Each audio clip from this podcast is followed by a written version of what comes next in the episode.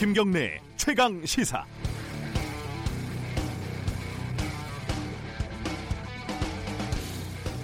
국회에 난리가 났습니다. 아직 쌀쌀한 날씨에 의원님들이 노상에 스티로폼을 깔고 잠을 자는가 하면 국회의장실에서 이른바 쌍팔년도에나 보던 몸싸움이 벌어졌습니다.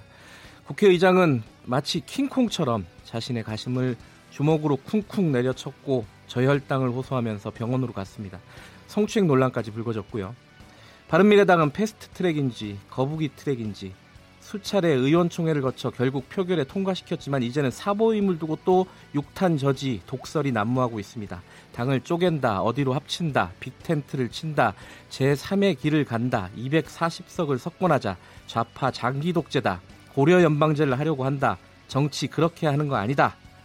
어지럽고 시끄럽고 원래 그런 것 같기도 하고 좀 심한 것 같기도 합니다. 이 와중에 잊지 말아야 할 것은 우리는 원래 매우 이기적인 존재라는 사실입니다. 바른미래당이 분당이 되건 말건 누가 잠을 집에서 자건 길바닥에서 자건 정치인들이 주먹 다짐을 하건 몸싸움을 하건 결국 중요한 건 나 아니겠습니까? 이번에 예정된 연동형 비례대표제가 나의 정치적 의사를 보다 정확하게 반영할 수 있는지 지금 예정된 고위공직자 비리수사처가 보다 깨끗한 사회를 만들어 나와 새끼들의 삶을 보다 정의롭게 만들 수 있는지 없는지 여기에 집중하는 게 합리적이고 실질적인 이득입니다. 정치는 혐오해도 어쩔 수 없지만은 나를 위한 진짜 정치는 포기하지 말아야겠습니다. 4월 25일 목요일 김경래 최강 시사 시작합니다.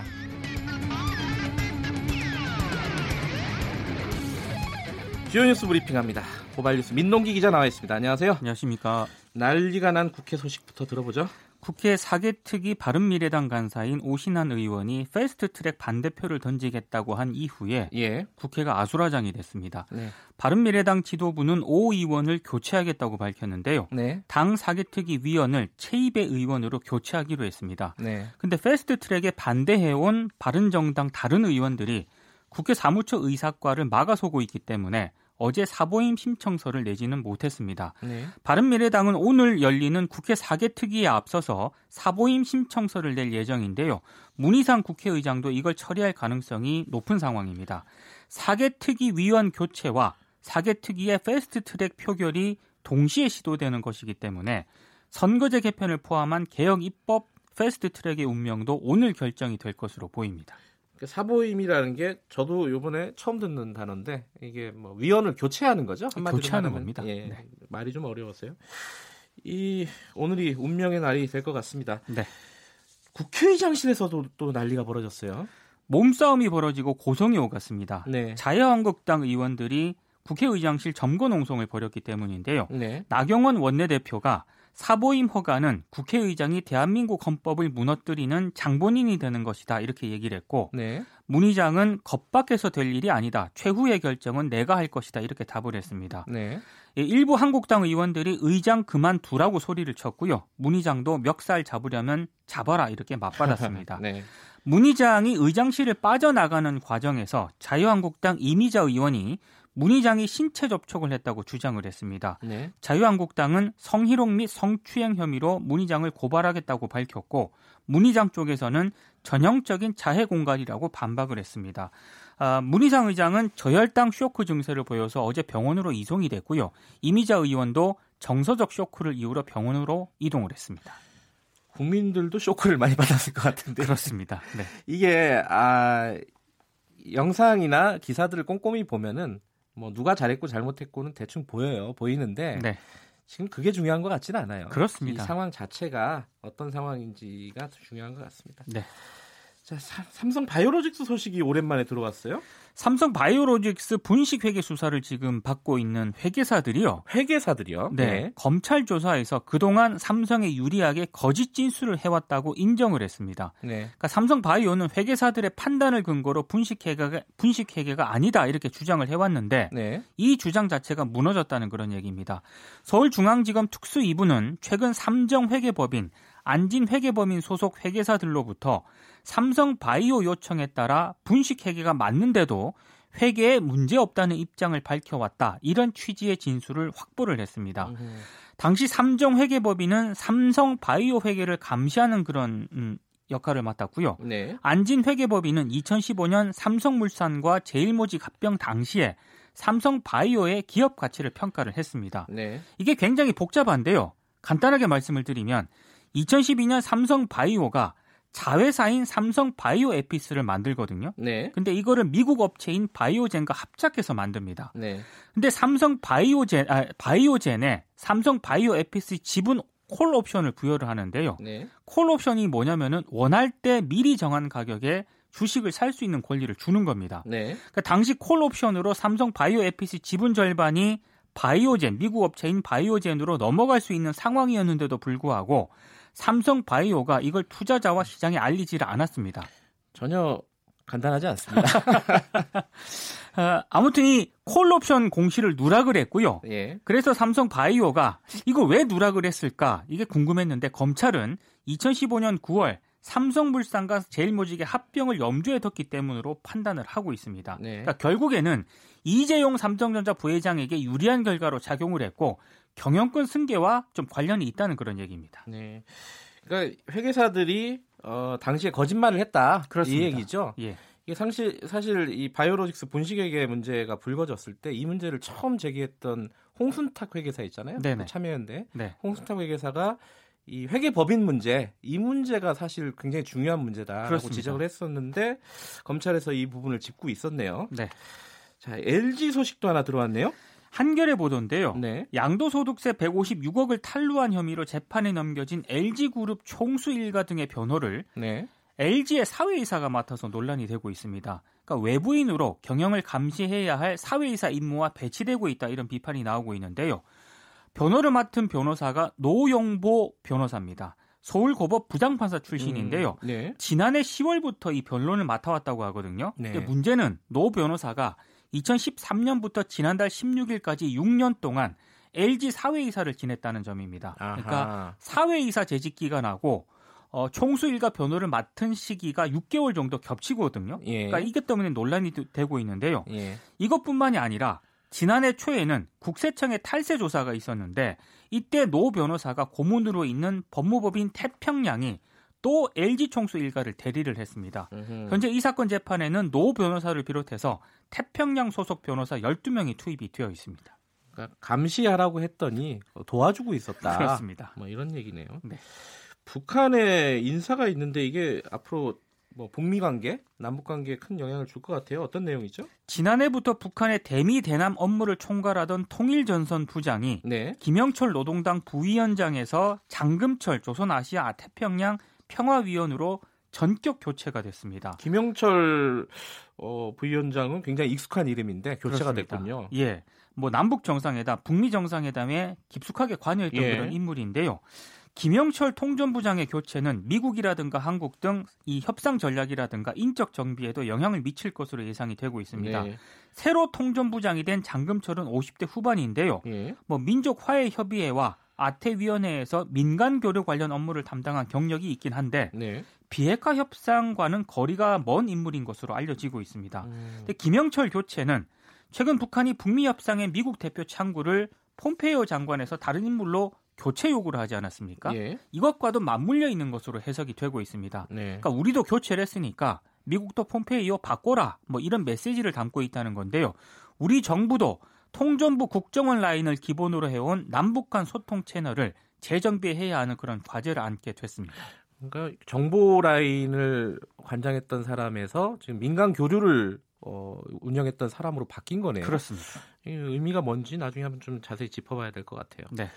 박근혜 전 대통령 석방청원서에 자유한국당 소속 의원들이 70명이 어, 뭐랄까 서명을 했다고요? 정확하게는 정확하게는요. 자유한국당 소속은 67명이고요. 아, 그래요? 3명은 또 뭐예요? 대한애국당 조원진 아. 의원 그리고 무소속 서청원 이정은 의원 예. 이렇게 합쳐서 70명이 예. 박근혜 전 대통령 형 집행정지 청원서를 검찰에 제출을 했습니다. 네. 청원서를 보니까요. 나치 당시에 아우슈비츠를 묵인했던 저들의 편견이나 박근혜 전 대통령을 향한 잔인한 폭력을 묵인하고 있는 대한민국 현실이나 한치도 다를 바 없다. 뭐 이렇게 어. 주장을 했습니다. 그러니까 박근혜 전 대통령 수감 생활을 나치의 강제 수용소인 아우슈비츠에 비유를 했는데 예. 그건 제가 봤을 때 좀 너무 나간 표현 아닌가 이런 생각이 좀그 듭니다. 우리 교도소를 아우슈비츠라고 야 이건 좀, 좀 과한 느낌이 드네요. 그렇습니다. 자, 그 이 얘기는 굉장히 논란이 많았어요. 그 외국에 쓰레기를 우리가 불법으로 막 수출을 했다가 네. 다시 막 대사 대사오고 이랬잖아요. 네. 이게 지금 행정 대집행 이런 게 시작이 됐다고요? 그러니까 평택항에 네. 지난해 9월 필리핀으로 수출됐다가 반송된 폐기물 1211톤이 있고요. 네. 역시 나라 밖으로 몰래 내보내려다가 들킨 폐기물이 3455톤이 보관이 되어 있습니다. 네. 그런데 어제 환경부와 경기도 평택시가 불법 수출 폐기물 행정 대집행에 나섰습니다. 네. 이들 폐기물은 평택시 등 경기도 내 네 곳의 소각장으로 보내져 가지고요. 모두 태워지게 되는데요. 올해 6월까지 4,600여 톤을 처리하게 됩니다. 근데 여전히 필리핀 현지에는 5,100톤의 한국산 쓰레기가 9달째 남아 있는 상태라고 합니다. 쓰레기가 현재 사유지에 있기 때문에 우리 정부에서 관여해서 빼낼 방법도 뾰족하게 없는 그런 상황입니다. 이게 뭐 나라 망신이기도 하지만은 쓰레기 문제 이거 어떻게 해결해야 될지 좀 본질적으로 근본적으로 그렇습니다. 한번 좀 대책을 마련해야 될 것 같아요. 네. 자 오늘 말씀 감사합니다. 고맙습니다. 교연뉴스 브리핑 고발뉴스 민동기 기자였고요. 김경래 최강 시사 듣고 계신 지금 시각은 7시 36분입니다.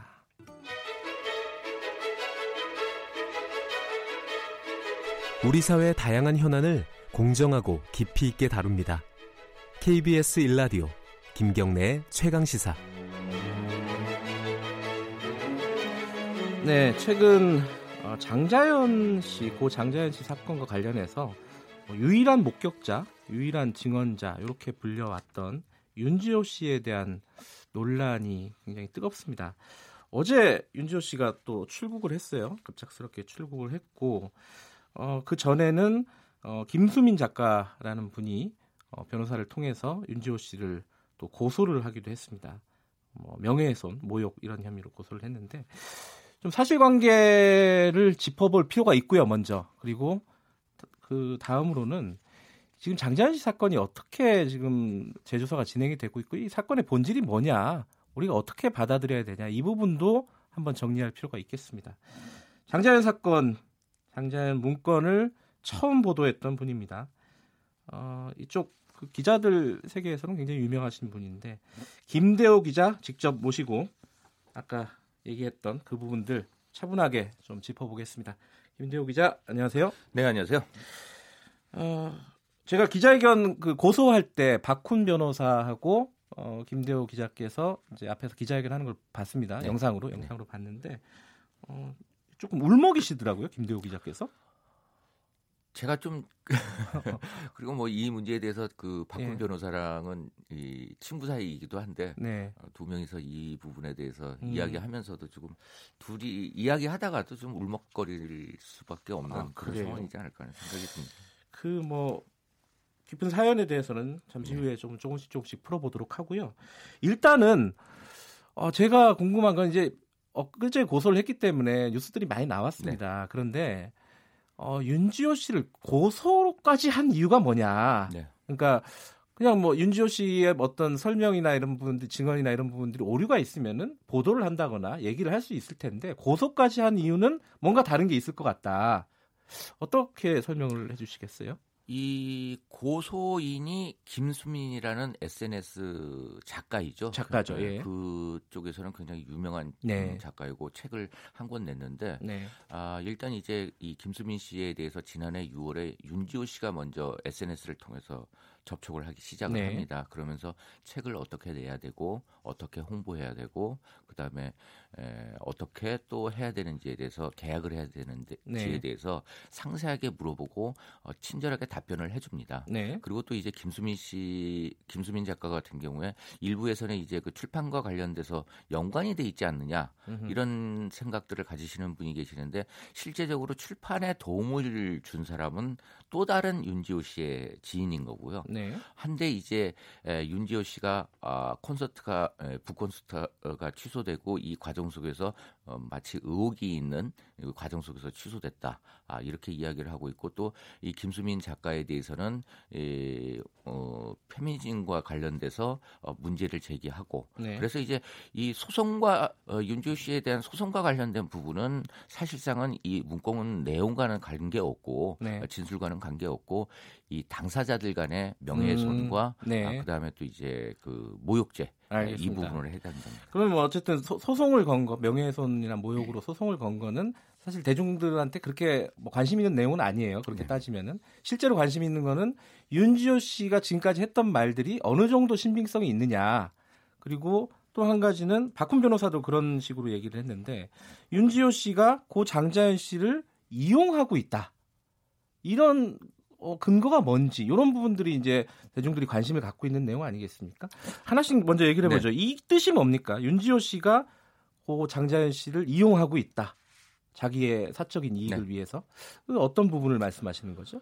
아, 김수민 작가와 윤지호 씨 간에 주고받은 이 SNS 내용이 굉장히 방대합니다. 그리고 내용 역시 어떤 한 부분에만 있지 않고 네. 어, 사적인 부분, 음흠. 뭐 건강을 서로 챙겨주는 부분, 뭐 그리고 또 이제 에, 그 검찰 제도사 위원회와 이제 접촉하는 과정 속에서 나눈 대화 내용, 네. 그리고 또 이제 에, 고 어, 장자연 씨와의 인연 부분, 이 사건에 대해서 윤지호 씨가 어떻게 판단을 내리고 있었는지 음흠. 이 부분이 이 김수민 씨가 이제 그 윤지호 씨에 대한 어떤 증언들을 다 확보하고 있는 상황인데요. 네. 아, 김수민 씨의 주장은 일차적으로 이 장자연 씨와 별로 친하지 않았었다는 얘기를 윤지호 씨가요? 네, 그렇죠. 그리고 또 이제 에, 책에서는 어, 이 문건을 갖다가 문건을 이 그 봉은사 그러니까 이제 장자연 씨의 문건이 태워진 자리에서 봤다고 주장을 하지만 네. 아, 본인 자신에게는 경찰 조사 과정에서 네. 조서의 일부를 봤다라고 네. 이야기를 하고 있기 때문에 이런 부분이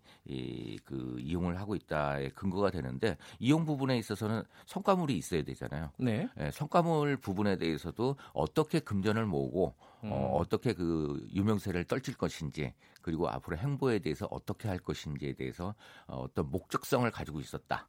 이렇게 주장하는 부분입니다. 쉽게 얘기하면 뭐 후원금을 모으고 책을 많이 팔고 뭐 이런 부분을 말씀하시는 그렇죠. 건가요? 네. 음. 그 장재현 씨의 죽음에 대해서 아까 말씀하신 대로 문건을 봉사에 본 것도 아니다. 봉사에서 본 것도 네. 아니다. 뭐 이렇게 그러니까 한마디로 잘 모르면서 장자연 씨에 대해서 얘기를 하면서 본인의 이익을 취했다. 네, 그렇죠. 이런 거네요. 그 부분을 좀 따져봐야 될 것 같아요. 첫 번째가 장자연 씨에 대해서 잘 모른다. 뭐 친하지 않았다, 잘 모른다. 이게 연결되는 내용이기도 한데 일단은 친하지 않았다. 이건 기자 취재 쭉 하셨지 않습니까? 네. 어떻게 보십니까, 김대호 씨는? 아, 아 김대호 기자는? 이, 저는 이제 여, 그 연예부 기자만 30년을 유명하시죠. 네. 네.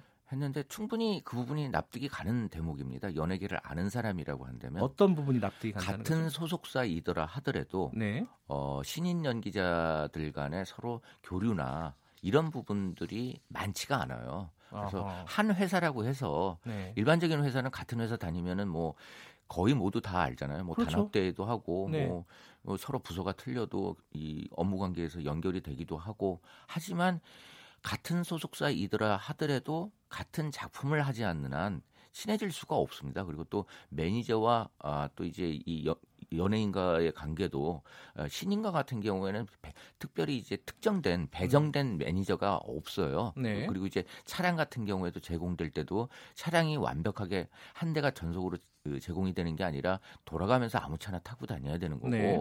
어, 이러한 형태이기 때문에 충분히 그 이 김수빈 작가가 이야기하는 것처럼 그리고 또 이 그 윤지호 씨가 얘기하는 것처럼 친해 친하지 않을 가능성이 이 대단히 높습니다. 음, 그 실제로 뭐 친하지 않았다 이런 증언들이나 이런 것들을 좀 확보를 하셨나요? 김 네, 기자께서는? 그렇죠. 아, 네? 그이 음. 윤지호 씨가 이제 김수민 작가와 나눈 카톡 내용과 그 다음에 어, 만나서 이제 술자리에서 가진 내용 속에서 별로 친하지 않았었다. 음. 아 그리고 그 몇 번 나를 갖다 애기라고 불렀지만 아홉 살이라는 나이 차이가 나기 때문에 네. 어, 별로 가까이 하지 못했던 사람이다 이런 증언을 한 것입니다.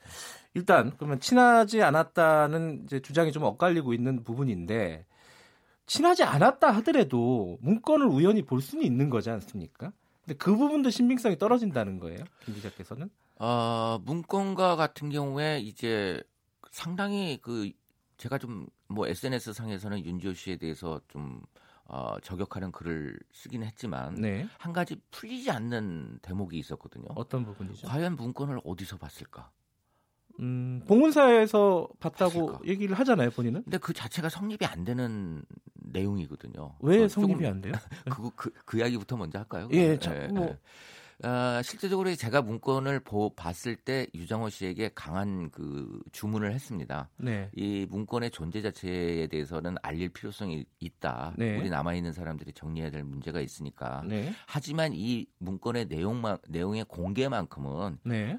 그 유장호 씨 본인 자신이나 아니면 기자인 내가 결정할 문제가 아니라 네. 유족이 결정한 문제다. 라는 아. 이야기를 건넸습니다. 그리고 이제 그 과정 속에서 어, 유족에게 이 문건 공개 여부와 그 다음에 이제 문건 자체를 이 넘기게 되는데요. 네. 원본 문건은 이 유족을 유장호 씨가 만나기 전에 봉은사의 은밀한 곳에 파묻어 놨습니다. 아, 그래요? 네. 음. 하니까는 그 이 뭐 윤지호 씨가 이제 진술이 계속 그 책에서 내용이 틀리고 뭐 인터뷰 과정 속에서 내용이 네. 틀리는데 어찌 됐든 원본과 같은 경우에는 파묻어 놨었기 때문에 예. 유장호 씨와 봉은사 주차장에서 차 안에서 봤다는 거는 네. 만약에 파묻어 놨던 것을 다시 파서 윤지호 씨에게 보여주고 그 다음에 다시 또 파묻어서 유족에게 어, 유족이 이제 문건 가져오라 그러니까 다시 이 파묻었던 걸 가져오는 게 등장을 하거든요. 네. 그러니까 이거는 이제 진술 조서상에 예. 등장하기 때문에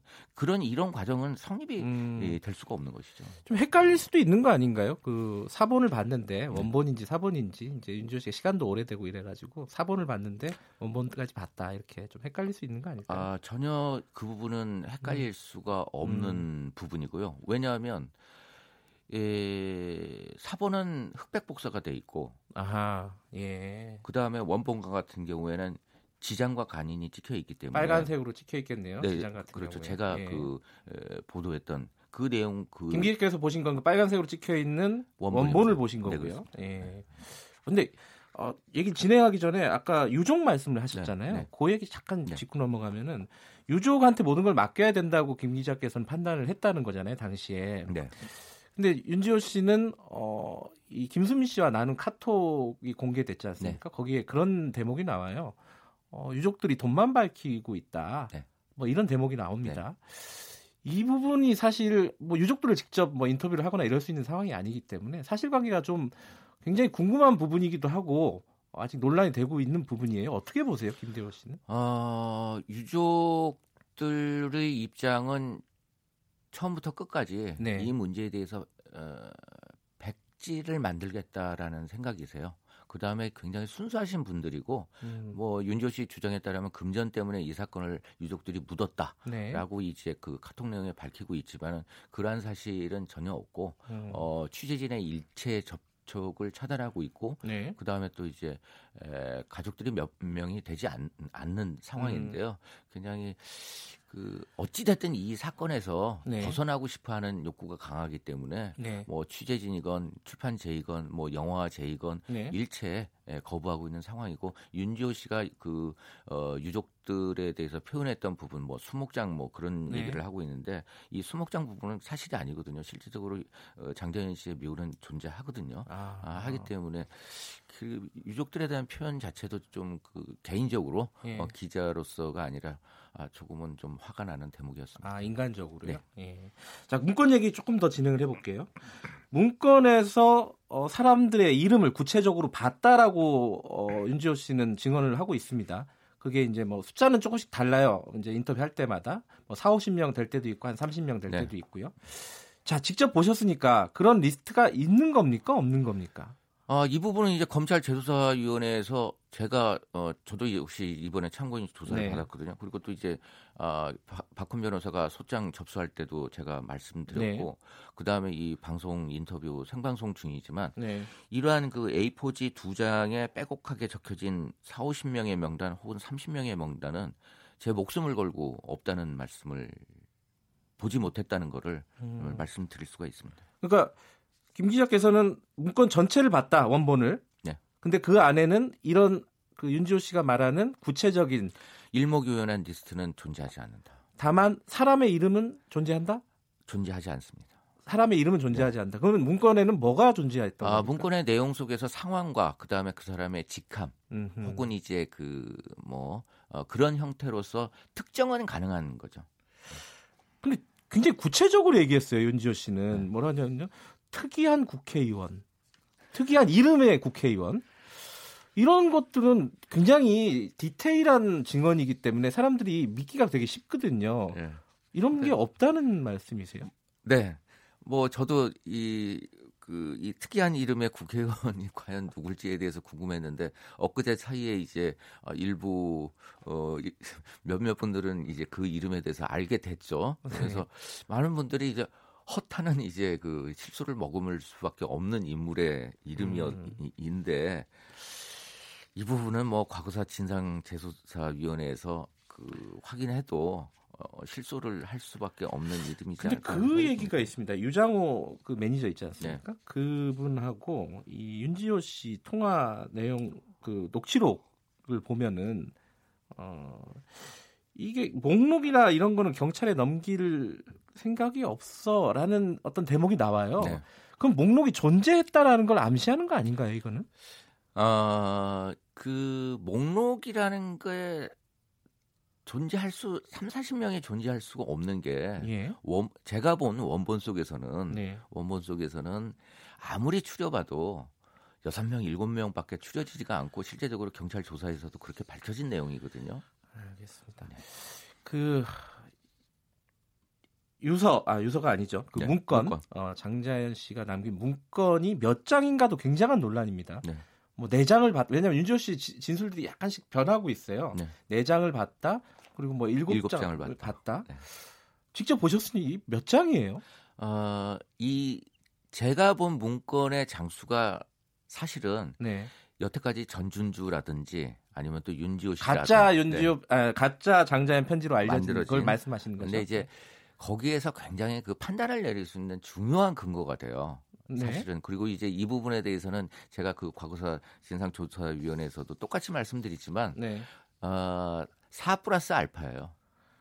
아니 왜 그렇게 모, 모호하게 말씀을 하시는 아, 이유가 있습니까? 제 추측으로는 네. 앞으로도 계속적으로 네. 이 장자연 씨의 사건과 관련된 네. 가짜 증언이나 가짜 문건이 예. 예 나올 가능성이 충분합니다. 음, 4 플러스 알파다. 네. 그 일곱 장이라는 말씀이신가요? 그러면? 윤지호 씨가 주장하는 것처럼 일곱 장을 원본 일곱 장을 봤다고 하면 네. 문제가 되는 게 있거든요. 그러니까 네. 장은 KBS에서 확보한 네 장의 예. 문건은 확실한 거고요. 예. 그다음에 윤지호 씨가 주장한 두 장의 리스트. 예. 그러면 나머지 한 장이 돼야 되는데 예. 나머지 한 장이 어, 한 장으로만 돌아다닐 수 있는 형태의 문건이 아니거든요. 그러니까 음. 일곱 장으로는 절대 원본이 원본 어, 리스트가 들어간다고 하면 네. 그렇게 끝날 수가 없는 것이죠. 그래서 이 조사 결과가 명확하게 나올 때까지는 그 얘기를 밝히기는 어렵다라는 네. 말씀이시네요. 네. 알겠습니다. 지금 시간이 너무 빨리 진행이 돼가지고요. 아, 좀 아쉬운데 마지막 질문 드리고 네. 장자연 씨 사건 관련해서는 사, 어, 건이 진행되면 한 번 더 모시고 어, 네, 얘기를 그러시죠. 나눠보고요. 이게 헷갈리는 게 자, 윤지호 씨의 진술이 일부 신빙성이 없다 하더라도 장자연 씨 사건은 존재하는 거 아닙니까? 그죠? 아, 저는 아직까지도 윤지호 씨를 존중하고 있습니다. 아, 그렇습니다. 네, 윤지호 네. 씨의 그, 이, 이른바 이제 술자리에서 일어났던 성추행과 같은 증언과 같은 경우엔 그 어린 나이에 누구도 할 수 없는 증언을 했거든요. 네. 하기 때문에 그 부분만큼은 아, 뭐 아무리 뭐 리스트와 관련된 그 네. 거짓이 있더라 하더라도 그 부분에 있어서만큼은 유일한 예, 목격자이고 증언자라는 용기 있는 증언이었다 그 네, 부분은 네, 그 예. 부분만큼에 대해서는 어깨를 다독여 줘야 되지 않을까 하는 예. 생각이 듭니다. 근데 장자연 씨 사건이 약간 희석되는 느낌이 있어요. 네. 논란이 딴 데로 옮겨지면서 이거 어떻게 봐야 됩니까? 안타까운 현실이죠. 예. 안타까운 현실이고 지금 현재 밝힐 수 있는 부분이 어, 윤지호 씨의 그 성추행 현장 목격 부분 네. 이 부분에 이제 그 좀 집중이 돼 있는 부분이 있기 때문에 우선적으로 네. 그 부분을 밝혀야 되지 않을까 하는 생각이 듭니다. 장자연 씨 사건의 본질 이게 좀 어려운 얘기인데요. 김대호 기자는 쭉 오랫동안 취재하셨기 네. 때문에 그걸 한번 여쭤볼게요. 어려운 질문이지만 장자연 사건의 본질이 뭐라고 생각하십니까? 아 관행과 그리고 또 이제 어떤 그 우리 언론이나 아니면 사람들의 장자연 사건을 너무 이용을 한 측면도 강합니다. 그리고 또 이제 윤지호 씨도 마찬가지지만 인터뷰나 아니면 다른 자료를 통해서 네. 증언이나 아, 당시 이제 기억들이 굉장히 오염되어 있는 그런 음. 형태들이 많거든요. 그리고 또 아, 장자연 문건에 어떤 특정 대상들의 이름을 일부러 넣으려고 하는 나쁜 음. 세력도 존재했었습니다. 네. 하기 때문에 이용하려는 측면이 굉장히 강한데 조금은 고인을 생각하고 남은 유족들의 슬픔을 조금 어루만지고 예. 앞으로도 연예계에서 성장해야 될 그런 그 여자 연예인들을 생각하면서 예. 조금은 우리가 차분해져야 되지 않을까 하는 생각이 듭니다. 차분하게 진실을 찾는 게 중요하다. 네, 그렇습니다. 알겠습니다. 어, 여쭤볼 게 더 많은데 아, 사건이 좀 조사가 더 진행이 되면은 다시 한번 모실 기회를 가졌으면 좋겠습니다. 자, 고맙습니다. 오늘 말씀. 네, 감사합니다. 고 장자의 문건을 최초 보도했던 기자죠. 김대호 기자 모시고 어, 최근의 논란들을 좀 자세히 짚어봤습니다. KBS 일라디오 김경래 최강사 1부는 여기까지 하겠습니다. 잠시 2부에서는요. 오늘 어제 하루 종일 시끄럽고 오늘도 아마 전국이 굉장히 어지러울 것 같습니다. 정치권 소식들 자세하게 짚어보겠습니다. 김관영 원내대표, 바른미래당 원내대표 연결할 예정입니다. 어, 기다려 주시고요. 뉴스 잠깐 듣고 8시 5분에 돌아오겠습니다.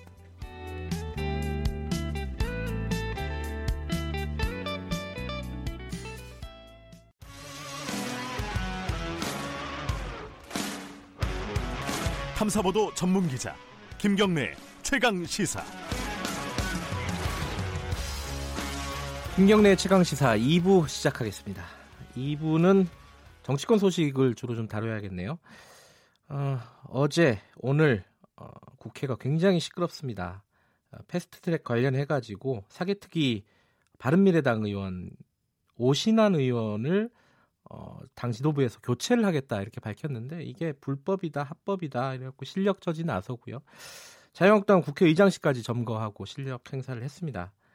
음, 오늘도 역시 각종 회의장에서 이런 충돌이 벌어질 것으로 예상이 됩니다.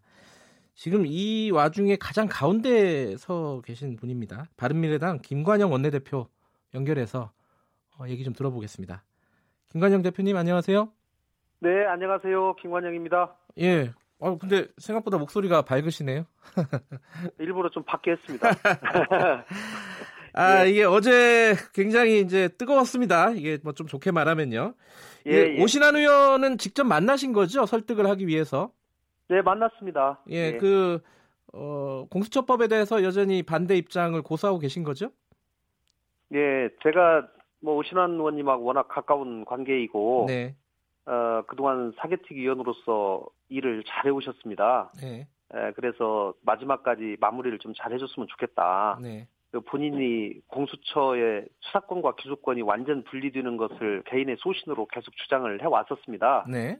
그리고 그것을 관철시키기 위해서 최선의 노력을 했습니다마는 에, 완전 분리 기본적으로 분리는 하되 네. 에, 일부 검사 등 일부에 대해서는 기소권을 공수처에 주는 것으로 이제 합의가 되었는데 예, 그 부분에 관해서 본인이 계속 불만을 말씀하시면서 음. 소신으로 반대 의견을 표시하겠다 이렇게 말씀을 계속 하셨습니다. 네. 그래서 어, 어쨌든지 본인의 소신도 분명히 제가 존중을 하지만 예, 원내대표는 어렵게 4시간 예, 가까이 토론을 거치고 또 네. 표결까지 거쳐서 당의 의사가 예, 정해졌기 때문에 그 의사를 집행해야 될 책임도 있다. 네. 그렇기 때문에 예, 좀 도와줬으면 좋겠다 이렇게 간곡하게 부탁을 드렸습니다만은 에, 뭐 제대로 받아들여지지 않았습니다. 아, 설득은 안 됐다 이런 말씀이신 거고. 네. 그래서 네. 그래서 교체를 하시겠다는 거잖아요, 그죠?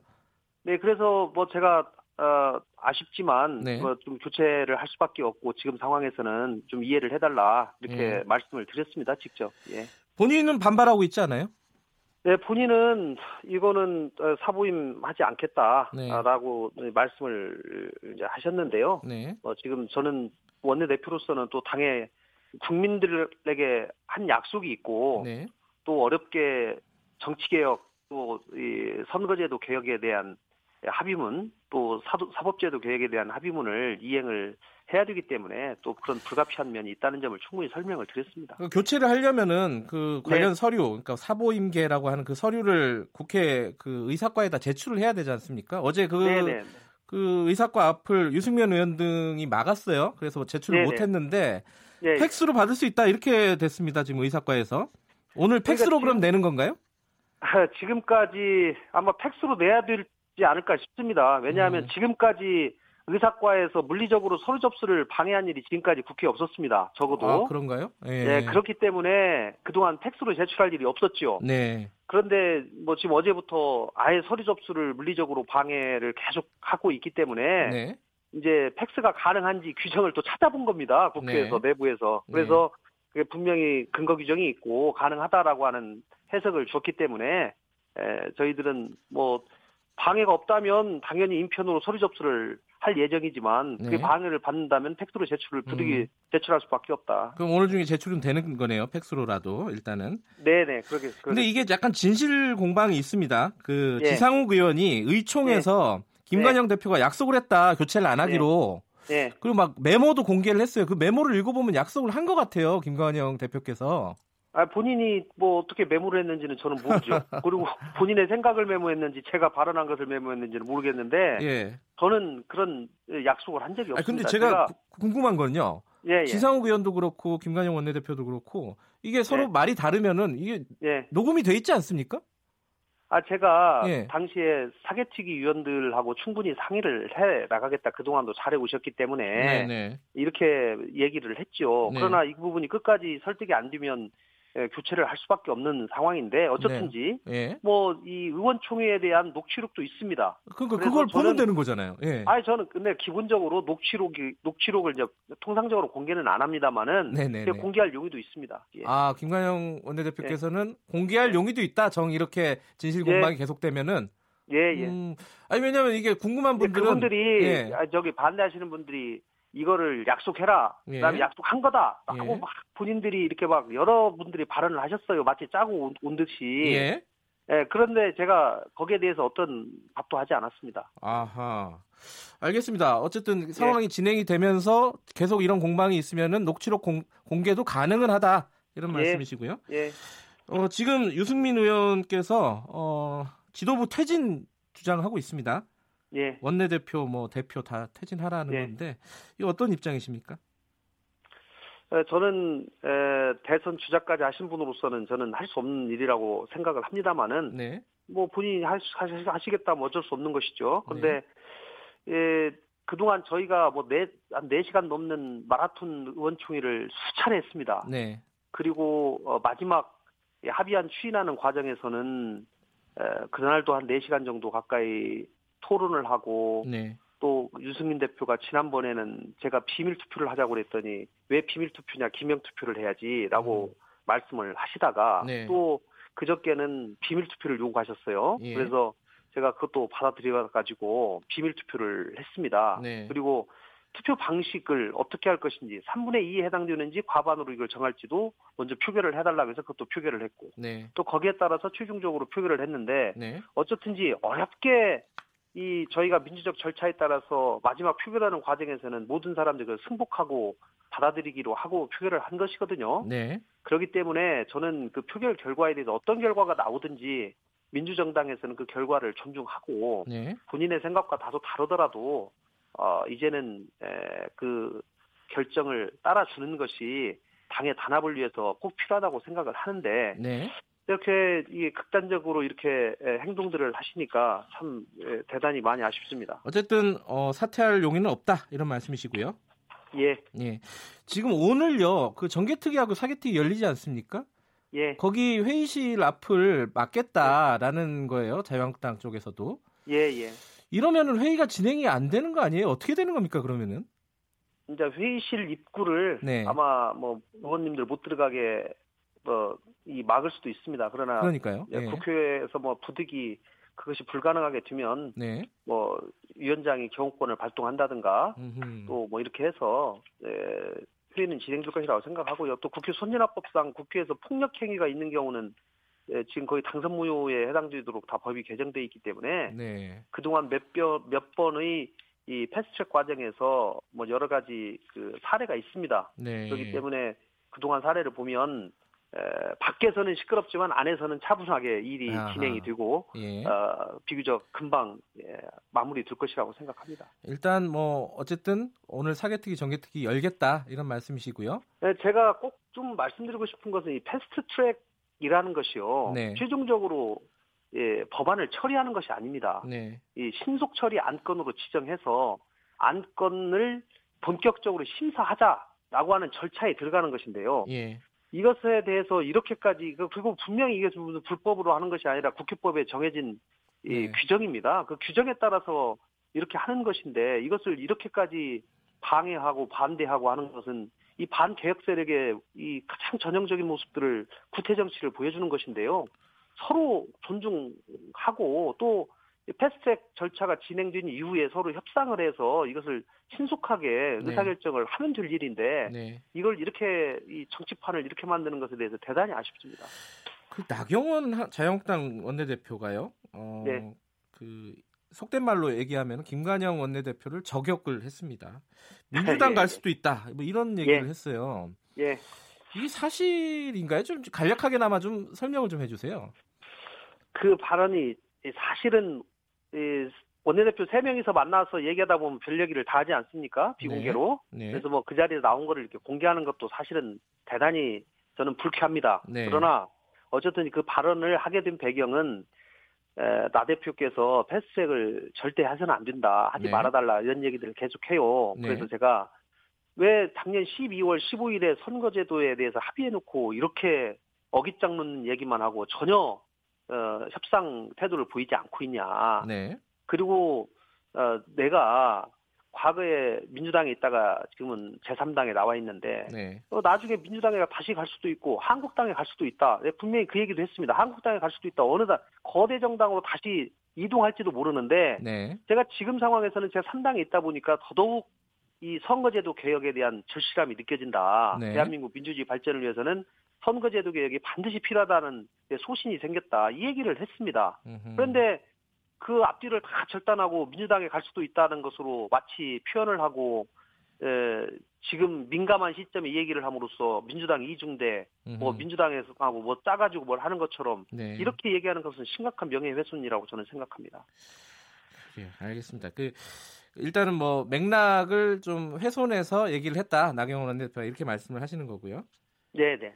근데 지금 말씀하신 것처럼 지금 이러다가 진짜 바른미래당 어떻게 분당 뭐 좀 격하게 말하면 깨지는 거 아닌가요? 바른정당계 의원님들이 네. 그동안 어, 절대 탈당 없, 없다, 없겠다고 수차례 말씀을 하셨습니다. 에, 그리고 어쨌든지 지금 에, 패스트트랙 문제는 약 두 달 정도 계속 논의가 되어 있었는데요. 예. 이게 초반에는 패스트트랙에 찬성하셨던 의원님들이 상당수 의원님들이 최근에 당의 내용 사태로 인해서 반대로 돌아섰습니다. 사실. 네. 그런데 그 당의 내용이 결국은 이 보수 대통합을 염두에 둔 당권을 향한 집착 이런 문제 때문에 손 대표 사퇴 요구하고 거부하고 이렇게 일이 벌어져가지고 여기까지 된 것이거든요. 네. 저는 지금 이 합당 정신에 근거해서 서로 극단적인 행동들을 좀 자제하고 이 다시 이 당이 단합될 수 있도록 서로 노력하는 것이 절실한 시점이라 생각하고 어쨌든지 저는 이 패스트트랙 절차가 오늘 완료가 되면 네. 곧바로 당이 다시 단합할 수 있도록 저도 최선의 노력을 다할 것이고 앞으로 그렇게 갈 것이라고 저는 생각합니다. 근데 사실 이제 바른 정당계 쪽에 그 키 어, 뭐 좌장이라고 할 수 있죠. 그 유승민 의원이 당의 진로를 심각하게 고민하겠다. 요 정도 네. 발언이면은 뭔가 네. 이제 다른 뭐 제3의 길이라고 해야 될까요? 뭐 자유한국당에 네. 가든 어든 뭐 어쨌든 간에 뭔가 결단을 하지 않을까라는 느낌도 있어요. 이 부분은 뭐 우려하고 안, 우려하지 않으십니까? 왜 우려가 안 되겠습니까? 그러나 그러나 예. 그런 일이 없도록 예. 어, 최선을 다하고 이 상황이 패스트트랙으로 당이 혼란에 빠지고 논란이 되기가 지금 두 달째입니다. 네. 예, 오늘로서 종, 빨리 조, 사태를 종결하고 새로운 국면 또 민생 실용정당으로서 어, 민생 속으로 들어가는 그런 행보를 다시 시작해야 된다고 생각합니다. 예. 패스트 트랙이 오늘 만약에 어, 예. 순조롭게 진행이 됐다 하더라도요. 이게 나중에 예. 본회의에 가면은 예. 통과될 수 있는 건가요? 약간 의구심을 가지는 목소리가 이, 있는 것 같습니다. 어떻게 생각하세요? 그거는 신만이 아시죠. 사실은 그거는 어, 뭐 어느 누구도 이제 긍정적으로 보시는 분도 있고 부정적으로 보시는 분도 있고. 예. 그러면서 찬성과 반대도 논리로도 얘기를 하고. 그러나 예. 저는 어쨌든지 나중에 뭐 이 부결될 가능성도 배제하지는 못하지요. 그러나 네. 패스트트랙을 넘으로써 자유한국당이 움직이고 선거제도에 대해서 아 이거 뭐 좀 관심을 갖게 되고 협상도 해야 되겠다라고 네. 하는 압박으로는 분명히 작용을 한다고 보고 네. 저도 반드시 선거제도는 합의를 통해서 처리를 해야지 맞다고 생각을 합니다. 네. 그러나 그동안 자유한국당이 워낙 합의 정신에 어긋나는 행동 등만을 계속 해왔기 때문에 부득이 패스트트랙 절차를 받고 그리고 나서 협상을 다시 시작하겠다라고 저희가 수차례 밝혔기 때문에 네. 에, 다시 협상을 내일부터라도 다시 시작하도록 하겠습니다. 만약에 그, 오늘 완성이 자유한국당 그 나경원 원내대표가 20대 국회는 없다 이런 발언도 있었고요. 어제 네. 어, 국회의장실에서 굉장한 소동이 있었습니다. 몸싸움도 있었고요. 네. 자, 이 패스트트랙 때문에 국회 전체가 마비되는 상황이 올 수도 있는데 예. 이 정도의 가치가 있는 겁니까? 이 선거법과 공수처법의 패스트트랙 어떻게 생각하세요? 그러니까 저는 사실은 자유한국당이 이렇게 반대할 이유가 전혀 없다고 생각을 하는데요. 음. 과하게 반응을 하고 과하게 반대를 하면서 패스트트랙을 하지 못하게 하려고 하는 이제 네. 그런 예, 행동들을 계속하고 있는 겁니다. 네. 에, 저는 에, 국회법에 분명히 규정되어 있는 법의 절차를 진행하는 것을 이렇게 방해하고 비난하는 이 구태 정치에 대해서 에, 분명히 저는 잘못됐다고 생각을 하고 네. 이 정치 개혁, 사법제도 개혁은 국민들의 여망입니다. 이 부분에 대해서 반 개혁의 행보를 계속 보이고 있는 자유한국당은 저는 분명히 반성하고 국민들께서 판단하실 것이라고 생각합니다. 알겠습니다. 오늘 말씀 감사합니다. 예, 고맙습니다. 네, 어제 자유한국당에 이어서 오늘 바른미래당 연결해 봤습니다. 김관영 원내대표였습니다.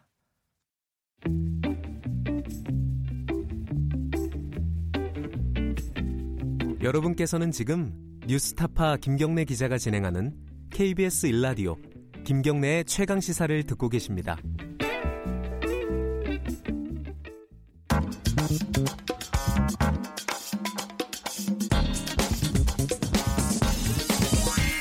뉴스의 재발견.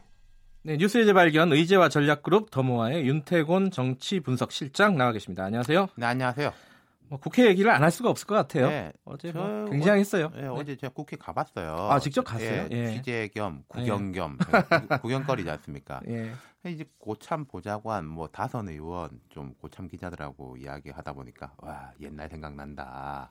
뭐 정겹기까지 하다 이런 이야기도 최근엔 했어요. 이런 일 별로 없었잖아요. 그렇죠. 그러니까 국회 선진화법 이후에 뭐 몸싸움은 사라지고 점거, 농성 이런 것도 점점 보기가 어려워졌어요. 네. 근데 이제 요새 슬슬 그런 게 늘어나고 이제 어제 같은 경우에는 전날부터 철야 농성 오늘도 했죠 한국당이 네. 어, 야당이 뭐 의장실 항의 방문 어뭐 바른미래당 방금 김관영 원내대표 나오셨지만은 내부 분란 한꺼번에 다 벌어졌잖아요. 예. 옛날 생각난다고 한 거죠. 오늘은 그 중에서 그 옛날 생각나는 그런 소동 중에서 국회의장실에서 벌어진 일들을 조금 네. 더 길게 좀 얘기를 그러니까 해봐야 될 것 같아요. 한국당 의원들이 바른미래당 오신환 의원 사보임 네. 해주지 마라 이 당시 예. 찾아갔잖아요. 문의장이 확답을 하지는 않았습니다. 그러니까 네. 이제 고성이 오갔고 뭐 나가려는 문의장 막아서고 그 와중에 이제 의장하고 이미자 의원하고 신체적 접촉이 있었어요. 네. 여기에 대해서 뭐 해석은 다른데 그 이후에 임 의원하고 한국당 여성 의원들은 뭐 성추행이다 사퇴하라 기자회견을 했고 네. 문 의장은 저혈당 쇼크를 이유로 병원에 가고 이미자 의원도 정서적 쇼크를 이유로 병원에 갔어요. 이 문희장 의장도 어, 굉장히 성격이 다혈질이신가 봐요. 이 문희장이 좀 이 생김 생김하고 이렇게는 다혈질처럼 보이는 또 되게 합리적이고 온화한 아, 편이 있어요. 어. 그러니까 이제 음, 정치 경력이 오래된 분인데 네. 여야 할 것 없이 원만한 인물, 아, 좀 그렇게 뭐, 평가를 네, 받았군요. 합리적인 인물 음. 이렇게 평가를 받았는데 최근에 한국당하고 신경전이 점점 여러 번 생겼고 이번에는 뭐 아예 크게 충돌, 접촉, 음. 물리적 충돌까지 벌어진 거죠. 어제 굉장히 좀 화가 나 있는 예. 그런 상태였던 걸로 보이더라고요 화면상으로는. 그렇죠. 근데 의장이요 지금 원칙적으로 어, 당적이라는 게 없죠. 더불어민주당 맞습니다. 소속이 아닌 예, 거죠. 지금 뭐 이제 사보임 이야기하면서 국회법, 국회법 뭐 많이 이제 뉴스에 나오는데 2002년에 국회법이 개정되면서 의장은 당적을 가지지 않게 돼 있습니다. 아하. 하지만 출신당은 있는 거 아니겠습니까? 그렇겠죠. 예. 그러니까 상대당하고 충돌이 있는 경우가 왕왕 있죠. 뭐 친정편만 드냐 이런 이야기인 것이고. 네. 예. 아, 이 그러니까 탈당을 하게 되는 거군요. 그렇죠. 이 의장으로 당선이 되면 그리고 보통 의장직이 끝나고 나면은 복당도 아, 합니다. 아, 복당도 예. 하고요. 지금 정세균 의원이 그렇잖아요. 아, 그러네요. 네. 근데 그렇게 따지면요. 뭐 탈당을 해서 당적이 없다 하더라도 출신당을 아무래도 좀 팔은 안으로 굽는다고 그러지 않을까요? 그런 면이 있죠. 사실은 없지는 네. 않죠. 네. 예, 그러니까 뭐 이 사모임 논란 같은 경우에도 뭐 서로 논리가 충돌합니다만은 이제 안 된다는 쪽은 이거예요. 김현아 의원이 이번 전반기 때 예. 자유한국당에서 김현아 의원 사모임 시키려고 했는데 말 안 듣는다고 정세균 의장이 안 받아줬다. 아. 어. 근데 이제 이번에는 받아주는 게 말이 되냐, 뭐 예. 입맛 따라 하는 거 아니냐, 이제 이런 논리를 아, 하는 건데. 예. 이번 사태에 대해서 더불어민주당은 근데 특별히 막 이렇게 뭐랄까 반응을 세게 보이지는 그러니까 않더라고요. 그러니까 논평이나 이런 걸로 지원 간접적 지원 사격은 하는데 직접 돕기는 어려운 게요. 그리고 네. 만약에 의장 출신 정당이 뭐 어떤 물리적으로 의장을 도우면 그게 의장을 더 곤혹스럽게 하는 것일 수 있죠. 봐라 아. 한 식구 맞네. 아, 오히려 맞네. 이렇게 예. 되는 거잖아요. 도와주기도 어렵고 예, 참 그렇죠. 의장이 난처한 상황이에요. 맞습니다. 재헌국회부터 지금까지 이제 20대 국회인데 뭐 여러 의장이 있었죠. 한 수십 명 있는데 제가 이게 나눠보면 한 3기가 돼요. 3기. 어, 그 어떻게 나누 무슨 말씀이냐면요. 1기는 이제 12대 국회 때까지인데 1988년까지입니다.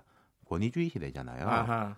대통령이 지명하는 여당에 조금 뭐 어른이 의장이 되는 거예요. 심지어 국무총리하고 국회의장 된 사람도 있었어요. 아, 그래요? 예. 예. 정일권 의장이라고. 예. 이기는 이제 민주화 이후 1988년부터 이제 2002년까지 김대중 정부 때까지인데 네. 노태우, 김영삼, 김대중 정부인데 이때도 대통령이 지명한 사람이 의장이긴 했는데 민주화도 됐고 네. 이 과정에는 여소야대인 경우도 종종 있었습니다. 음흠. 그러니까 의장이 여야를 다 신경 쓰기 시작했어요. 그리고 아하.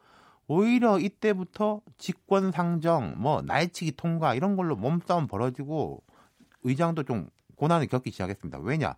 이거는 정치가 안 좋아져서가 아니라 야당이 강해졌기 때문에 아, 일방적이지 않다. 그렇죠. 그러니까 예. 여당이 그저 그 전에는 국회의장 그냥 거수기인 걸 누구나 다 알았어요. 아. 그러니까 충돌이 벌어질 이유도 없는 음. 거죠.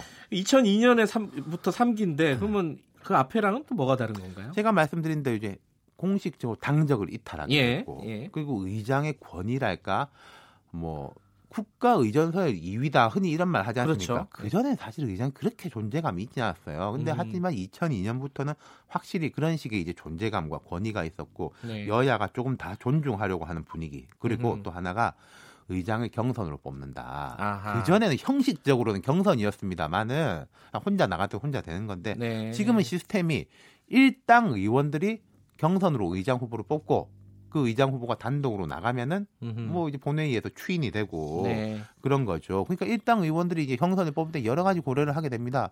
우리하고 가깝지만 좀 다른 당에서도 좀 존중받는 음. 이 정도면은 괜찮다라고 할 의원들의 총의가 모이는 의장이 음. 선출되기 시작했다는 거죠. 원만하고 합리적이고 이런 부분들이 중요하겠군요. 그렇죠. 예. 그러면서 야당 출신 국회의장도 나오기 시작했죠. 아, 친정 봐주기 음. 논란도 3기부터 생긴 게요. 예. 말하자면 이제 의장이 실질적 권한을 행사하게 되면서부터 음. 논란도 생기는 거고 네. 앞서 이제 제가 1기, 2기 차이를 말씀드렸지만 3기는 훨씬 더 하거든요. 진짜로 예. 실질적 권한을 행사를 많이 합니다. 예. 법안 상정에서도 역할을 하죠. 그렇죠. 예. 그러니까 논란이 생길 것도 많았고 예를 들어서 박관용 의장 시절에는 그 노무현 당시 대통령 네. 탄핵안 가결시켰지 않습니까? 뭐 여러분 기억하실 겁니다. 막 그 여당 의원들이 항의하는데 박관영 네. 의장이 뭐 대한민국은 전진해야 합니다 하면서 땅땅땅 두드렸죠. 아, 네. 근데 역설적으로요. 이게 어 뭐랄까요? 친정하고 사이가 안 좋아진 의장도 있지 않았습니까? 있죠. 기억이 나는데. 우리 아주 가까이에 보면 19대 국회 후반기 의장인 정의화 의장. 아하. 친정. 특히 당시에 이제 여당이 새누리당하고 사이가 안 좋았다기보다는 대통령은 청와대 예, 박근혜 대통령 예. 사이가 안 좋았죠. 정의화 의장이 원래 비박계로 분류가 되는데 네. 선출부터 재밌었던 것이 당시에 청와대하고 친박계는 황우여 의원을 밀었습니다. 음흠. 근데 당내 경선에서부터 정유화 의장이 압도적으로 이겨가지고 의장이 선출이 됐어요. 선출은 됐는데 굉장히 여러 가지 자본 신경전 이런 것들이 많았어요. 그렇죠. 예. 그 뒤에 뭐 예를 들어서 여권에서 임을 위한 행진곡 5.18에서 빼자 하니까 공식 기념곡 지정해야 된다. 음. 재창해야 된다. 자기 목소리를 네. 냈군요. 그리고 음. 총리하고 부총리가 이제 임명되고 인사를 오니까 대통령은 왜 전화를 안 받냐. 기자들 앞에서. 그런 이야기도 하고 또 기억하실 텐데 그 필리버스터를 19대 국회 예. 안에 이제 오래 했지 않습니까? 그 국정원 관련해 가지고 아. 사이버 테러 방지법. 그때 계속 사회봉 들고 있으면서 정의호 의장이 그 의사 출신이에요. 신경외과 예. 출신. 오래 서 있으면 힘드니까 발판 제가 가져다 드리겠습니다. 야당 음. 의원님들 고생이 많습니다. 이런 식으로까지. 그분이 재미는 있는데 어, 일종의 국회의장 순환사 뭐 이렇게라도 볼 수 있겠네요. 예. 네, 오늘 말씀 감사합니다. 그렇습니다. 의제와 전략그룹 더모아의 윤태곤 정시, 정치 분석 실장이었고요. 2분 여기까지 하겠습니다. 잠시 후 3부에서 뵙겠습니다.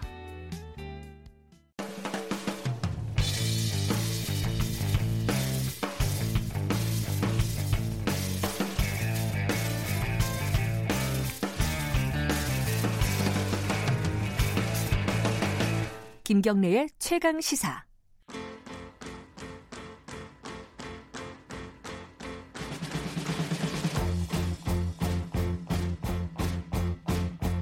네, 김경래 최강시사 3부 시작하겠습니다. 우리 사회의 중요한 이슈를 진보의 시각으로 들여다보는 진보의 향기 시간입니다. 오늘은요, 청년 기본소득제도 들어보셨나요? 경기도에서 시행하는 겁니다.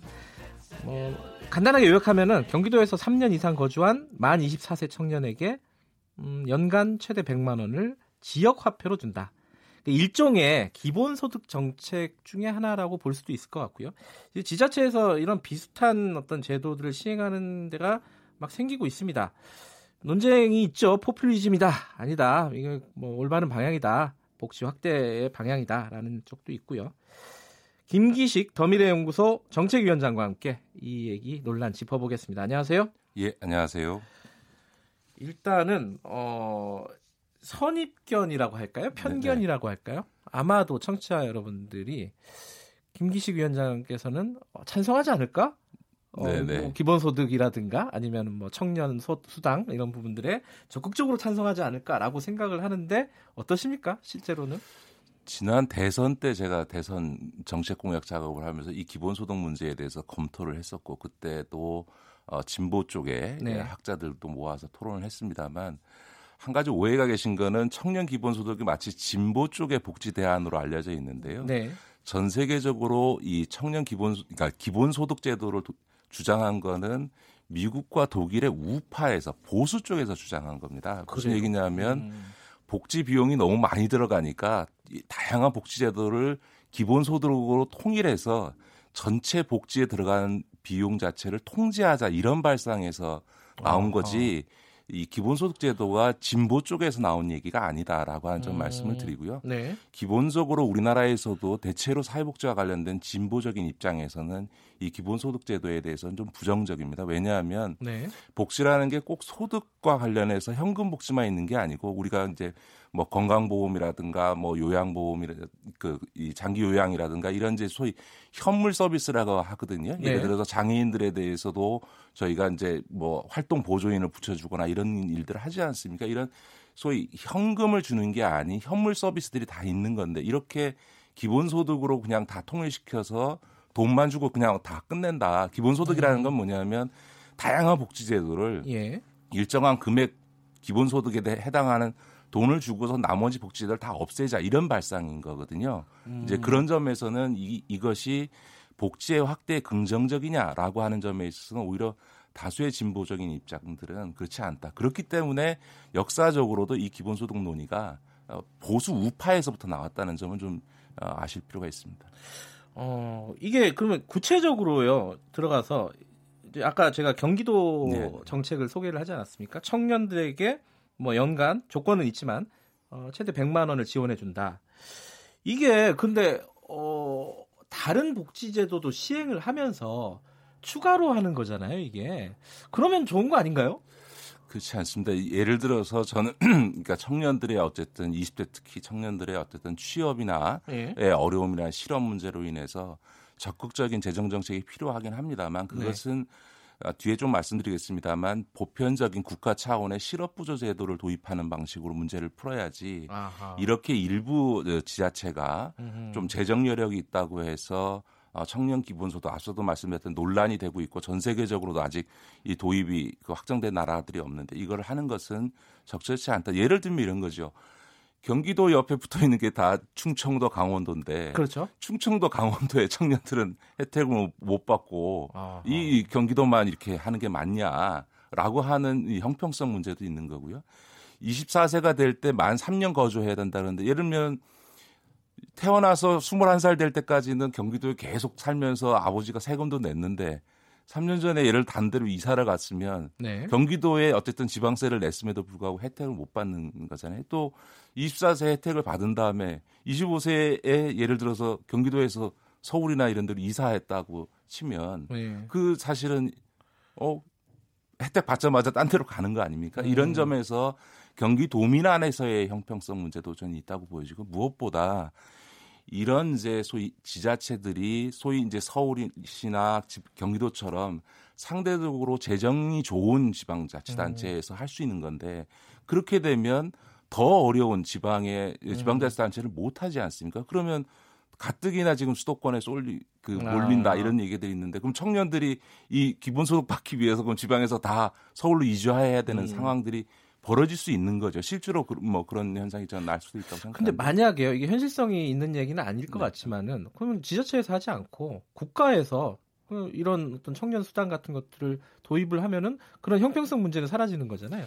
그러니까 이제 그거와 관련해서 전 세계적으로 진보 쪽에서 제, 도입한 제도가 아까 말씀드린 실업 부조 제도라는 건데요. 우리 우리 같으면 이제 실업 급여 받는 받는 예, 그런 그러니까 지금은 이제 예. 저희가 실업 상태에 들어가 일하다 실업을 하게 되면 고용보험에서 주는 예, 그렇죠. 실업 급여를 받습니다. 근데 이제 이 고용보험 같은 사회보험은 원칙이 뭐냐면 미리 일할 때 보험료, 그렇죠. 고용보험료라는 걸 이제 낸 사람에 대해서 기여한 사람에 대해서 혜택을 주는 음. 거거든요. 네. 그런데 청년들은 아직 직장에 들어가 본 적이 없으니까 보험료를 네. 낸 적이 없으니까 고용보험의 대상이 안 되는 거죠. 네. 이제 이런 문제를 해결하기 위해서 서구에서 보편적으로 어, 복지국가에서 하는 제도가 뭐냐면 실업부조라 그래서 이 국민기초생활보장법과 같은 공공부조와 고용보험 같은 사회보험을 합쳐서 아하. 실업부조로 아직 직장에 취업해서 어, 고용보험료를 내지 않았지만 앞으로 그럴 수 있는 청년들에게 아하. 실업부조 차원에서 실업급여와 같은 지원을 해줍니다. 다만 이 실업 부조를 할 경우에도 실업급여처럼 끊임없이 구직 활동을 하거나 네. 혹은 노동 교육을 을 이수한다든지 하는 이런 소위 근로 참여와 관련 노동 참여와 네. 관련된 활동을 지속할 것을 전제조건으로 달고 있는 거죠. 이런 것들이 소위 이른바 청년들에게 음. 어, 국가적인 차원에서 아직 취업을 하지 못한 청년들에게 지원해주는 보편적 제도가 있는 거거든요. 그러니까 이런 오히려 지금 문재인 정부에서도 이 실업부조 제도 도입 논의가 되고 있기 때문에 네. 이걸 실업부조 도입의 문제로 해결을 해야지 네. 이렇게 재정 여력 있다고 특정 연령층의 예, 청년들에게만 기본소득을 주는 방식으로 해결하면 네. 경기도 안에서는 23세나 25세, 26세 된 친구들은 나는 왜 안 주냐 이럴 거고 전국의 경기도민 아닌 사람들은 또 어, 우리는 왜 안 주냐 이렇게 나오게 되는 거죠. 근데 이게 사실은 아까 말씀하신 뭐 재정 여력의 어떤 정도에 따라서 어, 뭐 차별이 있을 수 있다 이런 건 이해가 되는데 예를 들어 뭐 요새는 좀 지자체들도 경쟁을 하잖아요. 네네. 우리 네. 지역에 많이 와서 좀 살아라. 뭐 그래서 안산 같은 데도 이제 반값 등록금 뭐 제도를 지자체에서 좀 어, 도와주겠다 뭐 이런 네 제도도 시행을 하고 있고요. 하려고 하고 있고. 그러니까 이걸 말릴 수는 없는 거잖아요. 지자체가 이렇게 한다고 해도. 안산시 그 부분은 지금 조례를 만들어야 되고 예. 복지부하고 협의를 해야 됩니다만 저는 부적절하다고 봅니다. 안산시 경우도. 아, 왜냐하면 어. 안산시가 지금 이제 추진하는 게 안산시에 살고 있는 대학생들에게 그 반값 등록금에 해당되는 지원을 예. 해주겠다고 해서 연간 한 400억 정도의 돈을 쓰는 건데요. 첫 번째는 이렇습니다. 지금 안산시의 재정 자주도라 그러는데 그 문제는 안산시 재정을 시 안에서 자체로 해결하는 비율이 한 70% 정도 됩니다. 네. 그 얘기는 무슨 얘기냐면 모자란 재정 30%를 국민이 낸 세금으로 메꿔주고 있는 거거든요. 예. 그런데 30%의 재정을 국, 국민이 낸 다시 말해서 안산시에 살고 있지 않은 국민이 낸 돈으로 예. 안산시에 소재하고 있는 아. 살고 있는 대학생들에게만 어, 반값 등록금을 준다. 이건 어, 적절하지 않은 일이죠. 더군다나 네.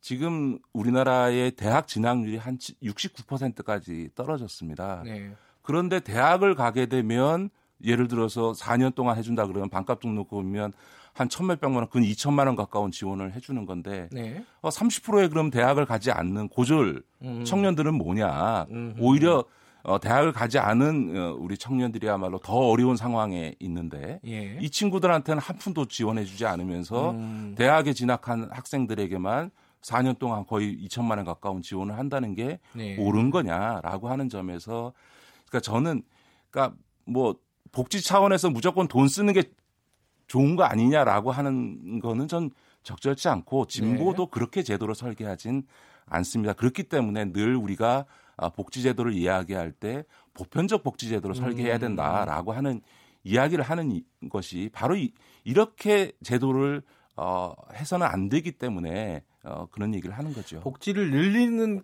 데는 큰 틀에서 이해가 갔더라도 음. 설계를 보편적인 복지로 설계를 해야 된다. 지금처럼 어떤 지자체는 하고 어떤 특정한 계층이라든가 이런 청년들에게만 지원하는 방식은 어, 부작용이 크다 이런 말씀이신가요? 그리고 이제 청년들 안에서도 비판적인 거죠. 예를 들어서 서울시에서도 지금 청년 기본소득에 대해서는 부정적으로 알고 있습니다만 청년 수당 음. 5천 명한테 월 50만 원씩 6개월 주는 일들이 있지 않습니까? 네. 그 조사해 보면 당연히 받은 사람들이야 좋아하지만 20대 청년들 안에서는 그 로또라 그런단 말입니다. 하하. 무슨 얘기냐면 청년은 수십만 명인데 그 중에서 5천 명 일종의 당첨돼 가지고 받는 게 뭐냐라고 해서 그렇게 돈을 쓰고도 20대 청년들로부터 비판받는 네. 이런 제도를 하는 건 좀 곤란하다 저는 이렇게 생각합니다. 그러니까 어, 더군다나 재정 여력이 있다고 해서 일부 지자체가 이제 그렇게 하게 되면 예를 들면 경, 이, 이재명 네. 지사님 같은 경우도 예, 과거에 성남시장이셨는데 성남시라는 게 사실은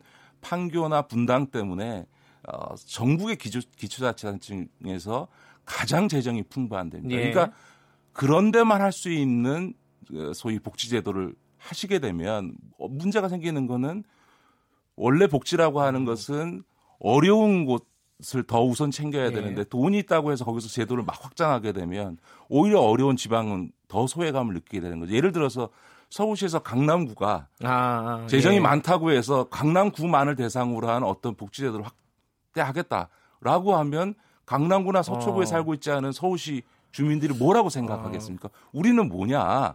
라고 어, 하는 느낌이 오네요. 그러면은 어, 음. 불만이 생기게 되는 거죠. 네. 그렇기 때문에 일정하게는 부가적으로 복지 서비스를 자치단체별로 조금 추가할 수는 있겠습니다만 이렇게 전국적으로 하지 않는 제도를 우리는 돈이 있으니까 우리는 하겠다라는 방식으로 복지제도를 지방자치단체들이 하는 것은 저는 대단히 적절치 않다. 음. 그러니까 심지어 이제 이런 문제들도 생기는 거죠.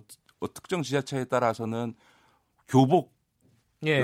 구입비를 지원해 주는 데가 있지 않습니까? 근데 학교에 따라서는 학생들 사이에서 어떤 학생은 A 자치단체에 살고 어떤 학생은 B 자치단체에 사는데 같은 학교를 다니는데 어떤 학생은 교복을 지, 비를 지원받고 예. 어떤 학생은 교복 지원비를 받지 못하는 네. 이런 상황들이 벌어지게 되면 이게 과연 바람직한 거냐라고 하는 점에서 이렇게 자치단체별로 특히 현금성 복지를 어, 이렇게 막 경쟁적으로 도입하는 거는 소위 재정 여력이 있는 네. 어, 소위 부자 동네 자치단체만 그것이 가능하기 때문에 알겠습니다. 꼭 바람직하지는 않다 이렇게 봅니다. 그러면요 좀 약간 과격한 말이긴 하지만은 이 지금 어떤 지자체들에서 벌어지고 있는 유행처럼 벌어지고 있는 청년 기본소득제도 혹은 청년 수당 이런 제도는 포퓰리즘이다 이렇게 보시는 건가요? 취지는 저는 충분히 이해됩니다. 앞서 말씀드렸던 예. 것처럼 이제 우리나라가 복지제도를 많이 확대해 왔는데 청년들에게는 그런 소외감이 있을 겁니다. 왜냐하면 기초연금이라든가 건강보험이라든가 이런 걸 확대해 가면 네. 우리는 별로 혜택을 못하고 기성세대만 혜택 받는 거냐면 기초연금은 나이 드신 분들만 받는 거고 네. 건강보험을 확대해도 문재인 케어를 해도 젊은 우리들은 병원 갈 일 없고 나이 드신 분들이 그러니까 복지제도의 확대에 있어서 세대 간 계층 간 그 차이가 있는데 네. 특히 복지제도 확대가 청년들한테 우리한테는 주어지는 게 없다라고 네. 하는 청년 계층의 어, 층의 불만이 있을 수밖에 없고요. 그런 점에서는 저는 그 복지제도에 있어서 세대 간 균형을 맞추는 게 중요하고 그런 점에서 지금 문재인 정부가 검토하고 있는 실업 부조 같은 거는 좀 과감하게 빨리 도입하는 음. 게 필요하다. 그렇게 되면 지금 이런 어, 청년 기본소득 논란이라든가 네. 청년 수당 같은 논란들은 좀 조기 해소할 수 있지 않을까 이런 생각입니다. 이재명 도지사가 이 방송을 들으면 되게 섭섭해하실 것 같아요. 아니 취지는 공감을 합니다만 예. 특히나 이제 말씀드리는 것처럼 재정 여력이 있다고 일부 지방 자치단체가 하기 시작하면 네. 재정 여력이 없는 더 어려운 네. 상황에 있는 지방에 사는 국민들에게는 더 소외감을 줄 수 있다. 이런 부분들까지도 좀 종합적으로 고려했으면 좋겠다. 이런 알겠습니다. 이재명 도지사의 반론도 좀 듣고 싶네요. 언제 기회가 되면 한번 연결해 보겠습니다. 사실 기본소득과 관련되는 예, 논란들은 조금 더 깊이 있게 진행이 됐으면 좋겠는데 한 가지만 말씀드리면 네, 시간이 많지 않으니까 짧게 네, 네. 예. 기본소득과 관련해서 핀란드하고 바르셀로나에서 실험을 네. 했습니다만 이 실험은 다 중단됐습니다. 아, 아 그것이 음. 성공적으로 평가받지 못했고요. 네. 어, 그런 점에서 다시 이걸 한국에서 검증되지 않은 제도를 하는 것은 음. 저는 어, 적절하지 않다고 봅니다. 알겠습니다. 기본소득제 한 번 더 뭐 논의할 아마 자리가 있을 것 같기도 하고요. 오늘 말씀 감사합니다. 네, 고맙습니다. 진보의 향기 김기식 더 미래연구소 정책위원장이었습니다. 김경래 최강 시사 듣고 계신 지금 시각은 8시 45분입니다.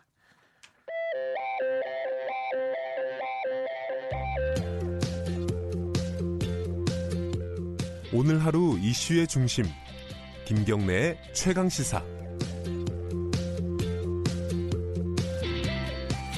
요즘 어찌된 일인지요? 마약 얘기가 뉴스에 굉장히 많이 나오고 있습니다. 가장 최근 뉴스로는 어, 뭐 가수 박유천 씨가 이 마약 안 했다 이렇게 계속 주장을 해왔었는데 양성 반응이 나와버렸어요.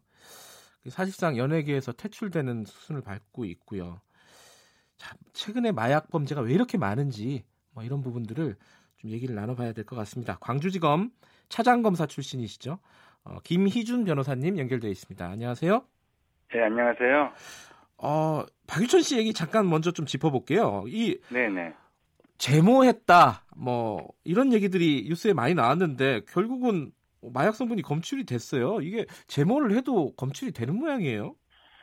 어, 그 제모를 한 부분에서는 검출이 안 됐을 거고요. 예. 그러니까 마약을 투약한 이후에 예. 제모를 하게 되면은 감정을 할 수 있는 대상 물건 자체가 없어지기 때문에 네네. 그 부분에서는 뭐 양성 반응이 나오지 않았을 거고요. 예.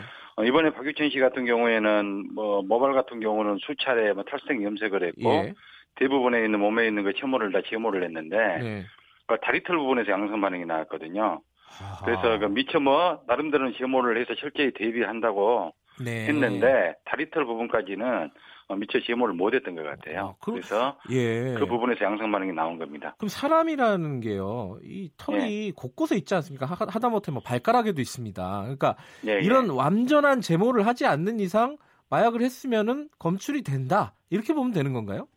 그렇습니다. 몸에 있는 모든 털에서는 다 감정 가능하거든요. 그래서 어. 심지어는 뭐 코털이라든가 깃털에서까지도 가능하고요. 예. 뭐 손톱, 발톱에서까지도 감정이 다 가능합니다. 그래요. 그 근데 마약을 한 번 했다고 평생 동안 뭐 이게 검출이 되는 건 아니지 않, 을까요 얼마나 이게 어, 오랫동안 남아 있나요? 예, 지금 현재 기술상으로는 네. 통상적으로 이제 뭐 모발이라든가 채모 같은 경우 6개월까지 가능하고요. 아하. 아주 길게는 1년까지도 가능합니다. 그 네. 무슨 이야기냐면은 1년 동안 그 모발을 자르지를 않든지 채모를 제거를 하지 않든지 한 경우죠. 네.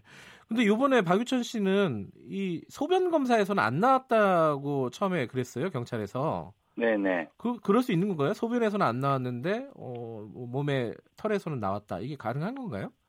예, 그 경찰에서 처음에 양성 반응이 안 나왔다고 했던 부분은 그 소변 간이 검사를 했었거든요. 네. 그게 뭐 아큐사인 반응 검사인데 그 간이 시약 반응 검사로 가능한 기간은 5일에서 일주일 이내입니다. 아하. 그래서 그 의미는 예. 뭐냐면은 최소한 일주일 이내는 마약을 투약하지 않았다는 그런 의미고요. 예. 그 모발이라든가 침모 같은 경우는 제가 말씀드린 바와 같이 예. 뭐 6개월에서 1년까지 가능하기 때문에 네. 소변에서는 안 나와도 모발이나 혐오에서는 나올 수 있는 겁니다.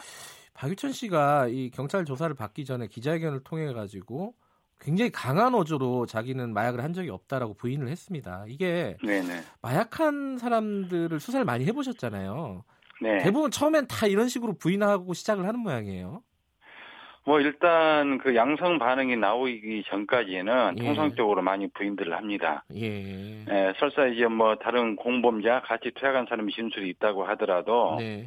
그게 이제 신빙성 문제가 생기거든요. 네. 그래서 그 사람이 진술에 대한 신빙성을 깨는 전략으로 가는 거죠. 예. 근데 이번 경우처럼 나중에 양성 반응이 나오게 되면은 네. 대부분은 또 자백을 하게 되죠. 그렇군요. 그래서 이번에 박유천 씨 같은 경우도 전략을 바꿔서 뭐 명백한 증거가 나왔기 때문에 뭐 자백을 하지 않을까 싶습니다. 결국에는.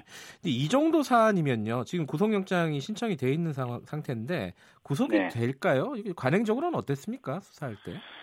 어, 가능적으로는요, 통상적으로 이제 초범이고 뭐 단순 투약 사범 같은 경우에는 구속을 많이 안 하기도 하는데요. 아, 그래요? 음. 예, 이 사건 같은 경우에는 박유천 씨가 기자회견까지 하면서 네. 본인은 결백하다고 주장을 했고, 그 다음에 그 항하나 씨뭐 진술이라든가 객관적인 증거는 확보가 돼 있고, 네. 뭐 더더구나 이제 뭐 본인은 극구 부인했음에도 불구하고 마약 양성 반응까지 나왔지 않습니까? 예.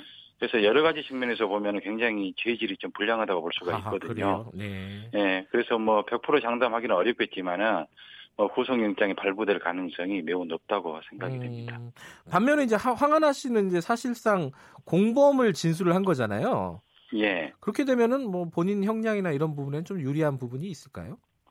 예, 그 마약 사건 같은 경우에는 음. 사실 이제 그 검거된 사람의 진술이 있어야만이 예. 누구랑 투약을 했는지 그리고 다른 공범에 대한 수사를 확대를 해 나갈 수가 있거든요. 네. 그래서 마약 사건은 수사에 협조를 하게 되면은 소위 말하는 뭐 공적 조사라는 게 있어서 그 부분을 제출을 해서 법원에 법원에 제출을 해서 충분히 좀 양형에 반영을 해달라고 그렇게 음, 요청을 합니다. 그래서 그렇군요.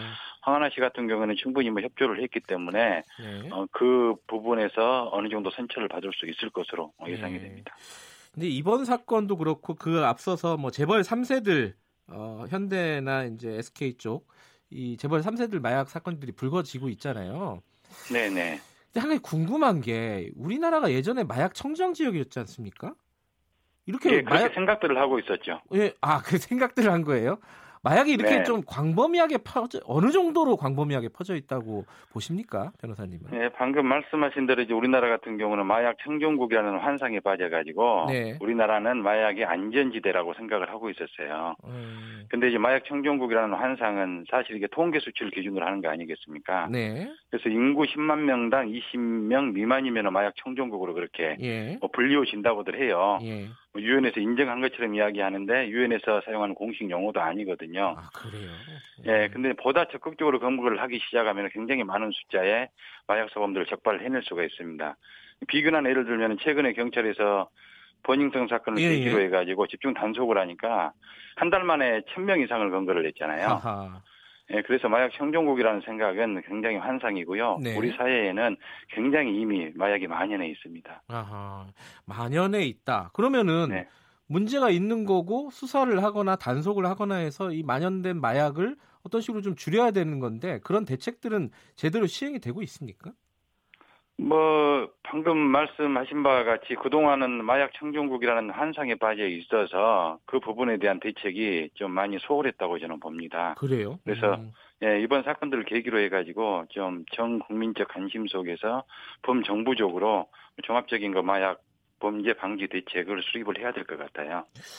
그, 이, 검찰이나 경찰에요. 마약을 전담하는 수사기구가, 아, 수사 부서가 있지 않습니까? 그죠?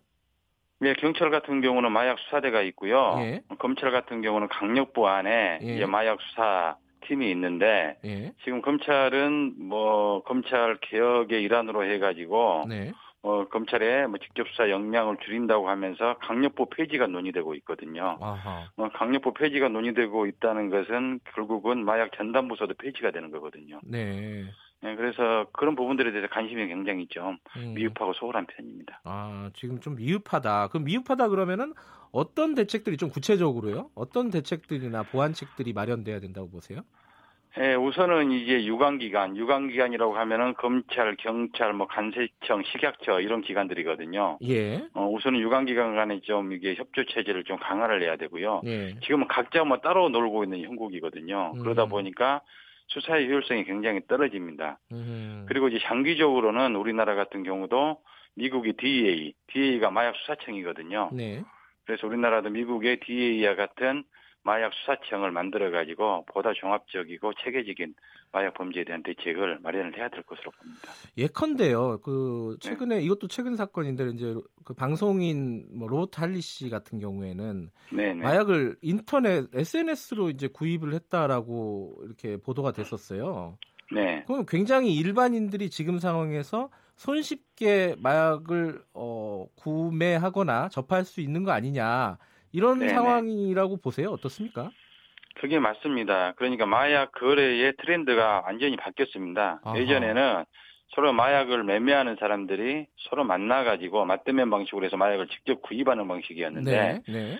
지금은 뭐 SNS라든가 인터넷을 통해서 네. 얼마든지 마약을 쉽게 구입할 수 있거든요. 네. 그래서 뭐 SNS나 인터넷 들어가서 조금만 검색을 해보면은 마약을 판매한다는 사이트를 너무나 쉽게 찾을 수가 있습니다. 그래요? 음. 네, 그래서 일반인들도 쉽게 마음만 먹으면 마약을 구입할 수 있는 상황이어서 그만큼 마약이 많이 확산이 될 수밖에 없는 그런 구조가 되어 있는 거죠. 아니 이제 그, 그 부분들 예를 들어 아까 지금 말씀하신 뭐 인터넷으로 쉽게 접근할 수 있다 이런 부분들은 어, 당국에서도 좀 용이하게 차단할 수 있는 거 아닌가요? 그게 이제 뭐 인터넷상에서 판매 사이트를 실시간으로 적발을 해가지고 차단을 하든지 폐쇄를 시켜야 되는데 네.